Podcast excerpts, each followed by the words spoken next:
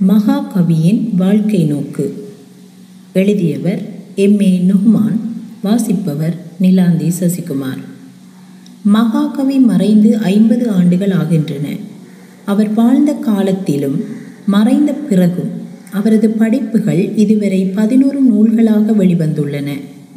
வள்ளி குறும்பா கோடை கண்மணியால் காதை வீடும் வெளியும் ஒரு சாதாரண மனிதனது சரித்திரம் இரு காவியங்கள் மகாகவி கவிதைகள் மூன்று நாடகங்கள் பொருநூறு ஆறு காவியங்கள் ஆகியன அவை. நூல் வடிவம் பெற வேண்டிய அவரது ஏனைய படைப்புகள் இந்த ஆண்டு வெளியாகின்றன. ஆயினும் மகாகவி பற்றி நம்மிடையே இன்னும் ஒரு முழுமையான விமர்சனம் முயற்சி மேற்கொள்ளப்படவில்லை என்பதும் அவர் பற்றிய சரியான பார்வை பரவலாக்கப்படவில்லை என்பதும் விசனிக்கத்தக்கதே இப்பின்னணியில் இக்கட்டுரையில் மகாகவியின் நூல் உருப்பெற்ற உருப்பெறாத படைப்புகளை அடிப்படையாக கொண்டு அவரது வாழ்க்கை நோக்கை திரட்டி காண்பதற்கான ஒரு முயற்சி மேற்கொள்ளப்படுகிறது. மகாகவியின் படைப்புகள் பற்றி பின்வரும் மூன்று வினாக்களுக்கு விடை காண்பதன் மூலம் அவரது வாழ்க்கை நோக்கை அவரது உள்ளடக்கத்தின் சாராம்சத்தை நாம் ஒருவாறு திரட்டி காண முடியும். சமூக அமைப்பின் எந்த தளத்தில் மீது அவரது பார்வை விழுந்திருக்கிறது?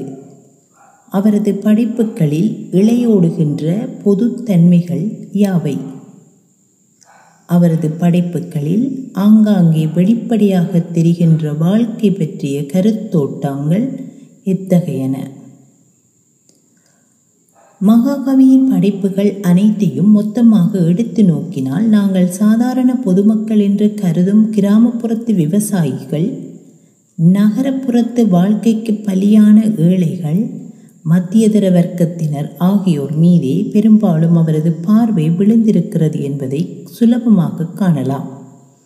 நூற்றுக்கணக்கான அவரது கவிதைகளில் ஒரு கணிசமான தொகையும் அவர் எழுதிய பத்து நாடகங்களில் மேடைக்காக எழுதிய கோடை முற்றிற்று புதியதொரு வீடு ஆகியவையும் அவர் எழுதிய ஐந்து காவியங்களில் கல்லழகி கந்தப்ப சபதம் தவிர சடங்கு ஒரு சாதாரண மனிதனது சரித்திரம் கண்மணியால் காதை ஆகியனவும் சாதாரண மக்களின் அன்றாட வாழ்க்கையையே உள்ளடக்கமாக கொண்டுள்ளன.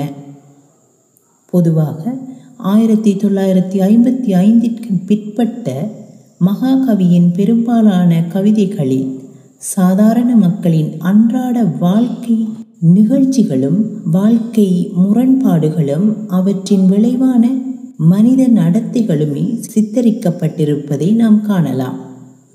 ஐம்பத்தஞ்சுக்கும் அறுபதுக்கும் இடையில் அவர் எழுதிய செத்து பிறந்த சிசு மீண்டும் தொடங்கும் மிடுக்கு முதலிய கவிதைகளை உதாரணமாக காட்டலாம்.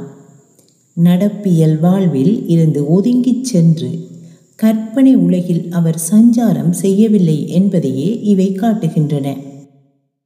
இன்னவைதாம் கவிதை எழுத ஏற்ற பொருள் என்று பிறர் சொன்னவற்றை நீர் திருப்பிச் சொல்லாதீர். சோலை கடல் மின்னல் முகில் தென்றலினை மறவுங்கள். மீந்திருக்கும் இன்னல் உழைப்பு ஏழ்மை உயர்வு என்பவற்றை பாடுங்கள். என்று ஆயிரத்தி தொள்ளாயிரத்தி ஐம்பத்தி ஒன்றில் மகாகவி எழுதினார். நிகழ்காலத்து செய்திகளையும் பிரச்சினைகளையும் கவிதையில் ஆண்டு அதனை இன்றைய யுகத்துக்கு இழுத்து வரல் அவசியமாகும் என்று ஆயிரத்தி தொள்ளாயிரத்தி அறுபத்தி எட்டிலும் அவர் எழுதினார். இன்றைய காலத்திற்கும் மனிதர்கள் இன்றைய காலத்தியங்கும் நோக்குகள் இன்றைய காலத்தெழுப்புகள் எதிர்ப்புகள் இன்றைய கால திக்கட்டுகள் ஆகியவையே கவிதையில் இடம்பெற வேண்டும் என்று அவர் கருதினார். சுருக்கமாகச் சொல்வதானால் இலக்கியத்தினதும் கலைகளினதும் ஒரே கூற்றுக்கண்ணான மனிதரது சமுதாய வாழ்வையே மகாகவியின் படைப்புகளில் உள்ளடக்கமாகவும் உள்ளது. அவரது ஆரம்பகால படைப்புகளில் சில புறநடைகள் உள்ளன. எனினும் அவரது அடிப்படை இதுவே. பெரும்பாலும் நடப்பியல் வாழ்வில் இருந்தே அவர் தன் படைப்புகளுக்கான கருப்பொருளை பெற்றார். தான் கண்டு அனுபவித்த வாழ்க்கையை அதன் முரண்பாடுகளை அவர் பிரதிபலித்தார். நடப்பியல் வாழ்க்கையை அடிப்படையாக கொண்ட இவரது பெரும்பாலான படைப்புகளில் இளையோடுகின்ற பொதுத்தன்மைகளாக நாம் மூன்று அம்சங்களை குறிப்பிடலாம். ஆழமான மனிதாபிமானம் வாழ்க்கையின் மீது ஓர் உறுதியான நம்பிக்கையும் வாழ வேண்டும் என்ற முனைப்பும் சமூக ஏற்றத்தாழ்வின் மீதும் அதன் போலி ஆசாரங்கள் மீதும் எதிர்ப்பு. இந்த மூன்று அம்சங்களும் ஒன்றிலிருந்து ஒன்று வேறுபட்டதல்ல. பதிலாக உள்ளார்ந்த உறவுள்ள ஒன்றின் பகுதிகளேயாகும். மனிதர்களையும் வாழ்க்கையையும் நேசிப்பதும் மற்றவர்களின் இன்ப துன்பங்களில் அக்கறை காட்டலும் சமூக முரண்பாடுகளை களைந்து அதை சீரமைக்க விரும்புவதும் மனிதாபிமானத்தின் அம்சங்களேயாகும். அந்த வகையில் மகாகவியை ஒரு மனிதாபிமானி என்று அழைப்பது முற்றிலும் பொருந்தும். தமிழ் வழக்கிலே மனிதாபிமானம் மனிதாபிமானி ஆகிய சொற்கள் இடர் ஒரு மனிதர்கள் மீது இரக்கமும் பான்மையும் காட்டுவதையே பொதுவாக குறிக்கின்றன. மேலைத்தேய வழக்கிலே இவை இன்னும் விரிந்த பொருளை பெறுகின்றன. இயற்கை அதீத நம்பிக்கைகளையும் உண்மைகளையும் நிராகரித்து மனித இயற்கையின் அடிப்படையில் விழுமியங்களையும் மனித அனுபவத்தின் அடிப்படையில் உண்மைகளையும் காண்பவரையே மனிதாபிமானி என்ற சொல்லால் அழைக்கின்றனர். இந்த வரைவிலக்கணம் மகாகவிக்கு மிக பொருத்தமாய் உள்ளதை நாம் காணலாம். இடருறு மனிதர்கள் மீது அவர் காட்டும் இரக்கமும் நேசப்பான்மையும் அவரது பல கவிதைகளில் மிக துலக்கமாக தெரிகின்றன. வீடும் வெளியும் தொகுப்பில் உள்ள பல கவிதைகள் இத்தகையன. குறிப்பாக சீமாட்டி விட்ட முதல் தேரும் திங்களும் நீருளவன் வீசாதீர் திருடாதே செத்து பிறந்த சிசு. மற்றவர்களுக்காய் பட்ட துயர் ஆகியன இதற்கு சிறந்த உதாரணங்களாகும். கஷ்டப்படும் சாதாரண மக்களையும் அவரது வாழ்க்கை நெரிசல்களையும் மிகுந்த அனுதாபத்துடன் இக்கவிதைகளில் மகாகவி சித்தரிக்கின்றார். அதேவேளை அவரது மிக பல படைப்புகளில் இயற்கை அதீத நம்பிக்கைகளை மனித வல்லமையின் மீதுள்ள நம்பிக்கையினால் அவர் நிராகரிப்பதையும் நாம் காண்கின்றோம். வாழ்க்கையின் மீது ஓர் உறுதியான பற்றுதலும் வாழ வேண்டும் என்ற முனைப்பும் அவரது பெரும்பாலான படைப்புகளில் பரவலாக காணப்படும். இரண்டாவது அம்சமாகும். இதே காரணத்தினால் விதியையும் கடவுளையும் மகாகவி நிராகரிக்கின்றார். அண்டங்கள் எல்லாம் அலுவல் படுதல் கண்டு இங்கு உலகோர் கடவுள் பொருள் ஒன்று உண்டென்றிடுவார் அதை வானுயரக் கொண்டாடிடுவார் கோயில்களிலே. இல்லாதது ஒன்றினையே இவர்கள் கல்லாக்கிடுவார் உளநேல் கடவுள் பொல்லான் அவன் புகழ்தல் பிழை என்று எல்லாம் அடியேன் எதிர்வாதிடுவேன். என்று ஆயிரத்தி தொள்ளாயிரத்தி ஐம்பத்தி நாலில் மகாகவி எழுதினார். இறைவனின் சித்தப்படியல்ல. வாழ்க்கை தன் பாட்டிலேயே போகின்றது என்ற பொருளில் தம் கருத்துப்படியன்று இறைவரோ தண்டவாளத்தின் மீதே செலுத்தினார்.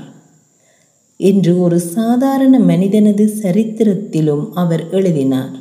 ஆகவே வாழ்க்கையும் வாழும் முனைப்பும் முற்றிலும் மனிதரையே சார்ந்தது என்ற கருத்துக்கு அவர் வந்தார். உன்னோடு மிக உழைகின்றதனால் என்னத்தைக் கண்டனரோ இவரே? பொன்னின் பின்னோடிடும் இப்புவியின் சின்னத்தனம் நீங்கியதோ சிறிதும். பொருள் மக்களிடை பொதுவாகிட நீ அருள் செய்தனையோ? அதுதான் இல்லையே. ஒரு போதும் இனி உனை நம்பிடில் எம் இருள் போய் அகலும் என நின்றுழலோம். என்ற கடவுளை நோக்கிய வரிகள் இதனையே காட்டுகின்றன. பிழையினை கடவுள் செய்தால் சரியாக்கல் மனிதன் வேலை என புதியதோர் வீடு நாடகத்தில் மறைக்காடர் பேசுவதும் இதையே காட்டுகின்றது.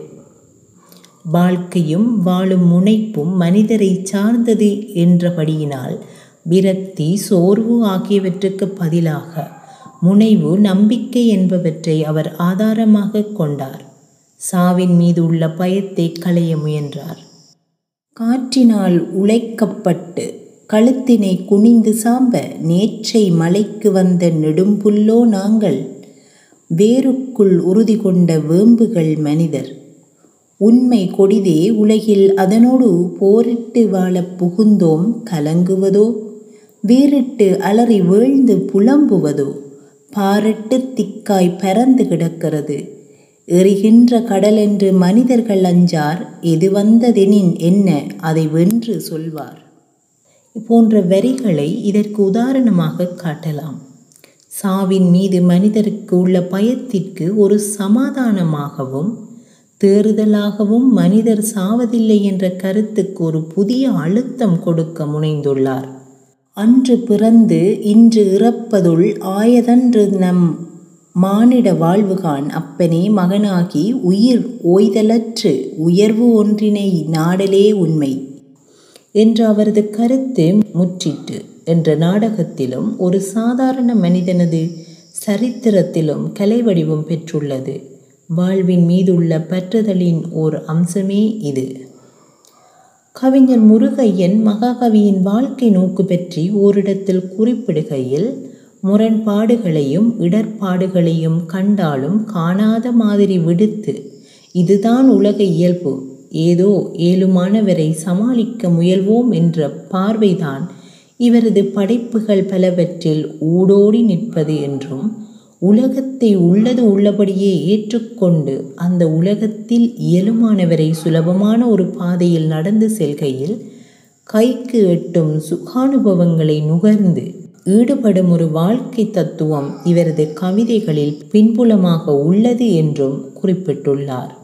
முருகையன் என்ன அடிப்படையில் இந்த கருத்துக்கு வந்தார் என்பது தெரியவில்லை. ஆனால் நாம் இதுவரை பார்த்த மகாகவியின் வரிகளே இக்கூற்று தவறானது என்பதை காட்ட போதுமானவை என்று நினைக்கிறேன். மகாகவி பெரும்பாலும் சாதாரண மக்களின் நடப்பியல் வாழ்க்கையை தன் படைப்புகளுக்கு கருவாக கொண்டவர். அன்றாட வாழ்க்கை அனுபவத்தை கருவாக கொள்ளும் எவரும் சமூக முரண்பாடுகளை பிரதிபலிக்காமல் கண்டும் காணாதது போல் ஒதுங்கிக் கொள்ள முடியாது. அத்தகைய கலைஞரின் படைப்புகளில் விரும்பியோ விரும்பாமலோ பிரெஞ்சை பூர்வமாகவோ பிரெஞ்சை பூர்வமற்றோ அவை பிரதிபலிக்கப்படவே செய்யும். அது ஜதார்த்த நெறியின் முக்கிய பண்பு ஆகும். நிலப்பிரபுத்துவ வர்க்கத்தின் சார்பில் நின்ற பால் சாக்கும் கிறிஸ்தவ ஆன்மீகவாதியான டால்ஸ்டாயும் கூட அதற்கு விதிவிலக்கல்ல என்பதையும் நாம் அறிவோம். அந்த வகையில் மகாகவியின் முக்கியமான படைப்புகள் அனைத்திலும் சமூக முரண்பாடுகள் மீதும் அதன் போலி ஆசாரங்கள் மீதும் எதிர்ப்புணர்ச்சியும் அவற்றை களைய வேண்டும் என்ற விருப்பும் சில இடங்களில் வெளிப்படையாகவும் சில இடங்களில் பின்புலமாகவும் தெரிவதை நாம் காணலாம். அறுபதுக்கு முந்தி அவரது பல தனிப்பாடல்களில் இந்த எதிர்ப்புணர்ச்சியும் சமூக முரண்பாடுகளுடன் ஒத்தியங்க முடியாத மனப்பாங்கும் தெளிவாக தெரிகின்றன. இம்மானிடர் இனம் உய்ய வழியுண்டோ? மடிகின்றோம் இயற்கை பெருந்தாய் இதயம் கடவுளே முதலிய கவிதைகள் இதற்கு சிறந்த உதாரணங்களாகும்.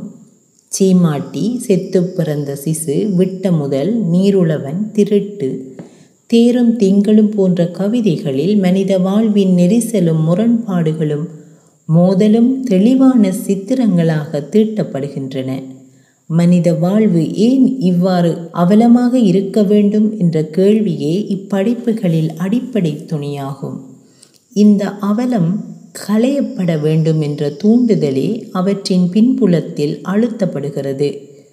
சடங்கு கோடை கண்மணியால் காதை ஆகிய அறுபதுக்கும் பிந்திய மகாகவியின் பெரும் படைப்புகளில் சமூக முரண்பாடுகளே பிரதிபலிக்கின்றன. தன் திருமணத்துக்கு எந்தவித எதிர்பார்ப்பும் இல்லாத போதும் போலியான சடங்காச்சாரங்களுக்கு கட்டுப்பட விரும்பாது தனது காதலியுடன் வன்னி பகுதிக்கு இடம்பெயர்ந்து செல்லும் ஒரு யாழ்ப்பாணத்து இளைஞனின் கதையை கூறுகின்றது. சடங்கு கோடை ஆங்கிலேயரின் ஆட்சி காலத்தில் அவர்கள் தோற்றுவித்த புதிய நாகரிகத்துக்கும் பழைய விழுமியங்களுக்கும் இடையே தோன்றிய முரண்பாடுகளை சித்தரிப்பது. கண்மணியால் காதை சமுதாய மூடத்தனங்களையும் சாதி கொடுமைகளையும் பற்றிய ஒரு துன்பியல் காவியம். இவையெல்லாம் உலகத்தை உள்ளபடி ஏற்றுக்கொள்ள வேண்டும் என்ற மனோபாவத்தை காட்டவில்லை. சமூக முரண்பாடுகளையும் இடர்பாடுகளையும் கண்டும் காணாதது போல் மகாகவி இருந்தார் என்பதற்கு அவரது படைப்புகளில் எவ்வித ஆதாரமும் இல்லை. மகாகவி சமூக முரண்பாடுகள் பற்றிய தன் உணர்வுகளை தன் படிப்புகளில் காட்சி அனுபவ வெளிப்பாடுகள் மூலம் மட்டுமின்றி கருத்து நிலையிலும் வெளிப்படுத்தியுள்ளார். பாதி உலகை மறுபாதி நின்றுழலும் சேதியை காணார். சொல்லும் சிந்தனையற்றார். காதலோ காதல் கவிதைகளோ கட்டுவதில் போதை கழிக்கும் பொடியல் என்று முரண்பாடுகளை காண மறுக்கும் கவிஞர்களை அவர் சாடுகின்றார். பிறர் உழைப்பில் பிழைத்தல் என்ற கவிதையில் அவர் பின்வரும் கருத்துக்களை கூறுகிறார். சுற்றம் போல் சேர்ந்து சுய உழைப்பை பங்கிட்டு நிற்றலே வைய நிலை இந்த நிலைமை இடரப் பிறந்தவரை நிந்தித்து நீறுபடுத்து. உட்கார்ந்து மற்றோர் உழைப்பிற் பிழைப்பவனின் நீட்டூரம் நீக்கு நிலத்து. சுரண்டுவோரை கஞ்சி சுருண்டு கிடவேல் திரண்டு போய் நீதி பெறும். எதுவும் எவர்க்கும் பொது என்று பெற்றால் அதுவன்றோ வையத்தரம். இவையெல்லாம் அடிப்படையில் சமுதாய மாற்றம் வேண்டும் என்ற மகாகவியின் விருப்பத்தையே காட்டுகின்றன. தப்பிச் செல்லும் மனோபாவத்தை காட்டவில்லை. ஆனால் இந்த மாற்றத்துக்கான வழிமுறைகள் என்ன என்பது பற்றிய எவ்வித தெளிவான சிந்தனையும் அவரிடம் காணப்படவில்லை. அந்த வகைப்பட்ட அரசியல் சித்தாந்தம் எதையும் அவர் கொண்டிருக்கவில்லை. எப்போதும் இயக்கபூர்வமான நடவடிக்கைகளில் இருந்து அவர் தனித்தே நின்றார். ஆயினும் தனது இயல்பான மனிதாபிமான உணர்வு நிலைக்குட்பட்டு கஷ்டப்படும் சாதாரண மக்களின் அன்றாட வாழ்க்கை நெரிசலுக்கு கலை வடிவம் கொடுத்தார். ஓய்தலற்று உய்வு ஒன்றினை நாடும் வேட்கையை அதில் அவர் அழுத்தினார். அதுவே மகாகவியின் தனித்துவம் ஆகும்.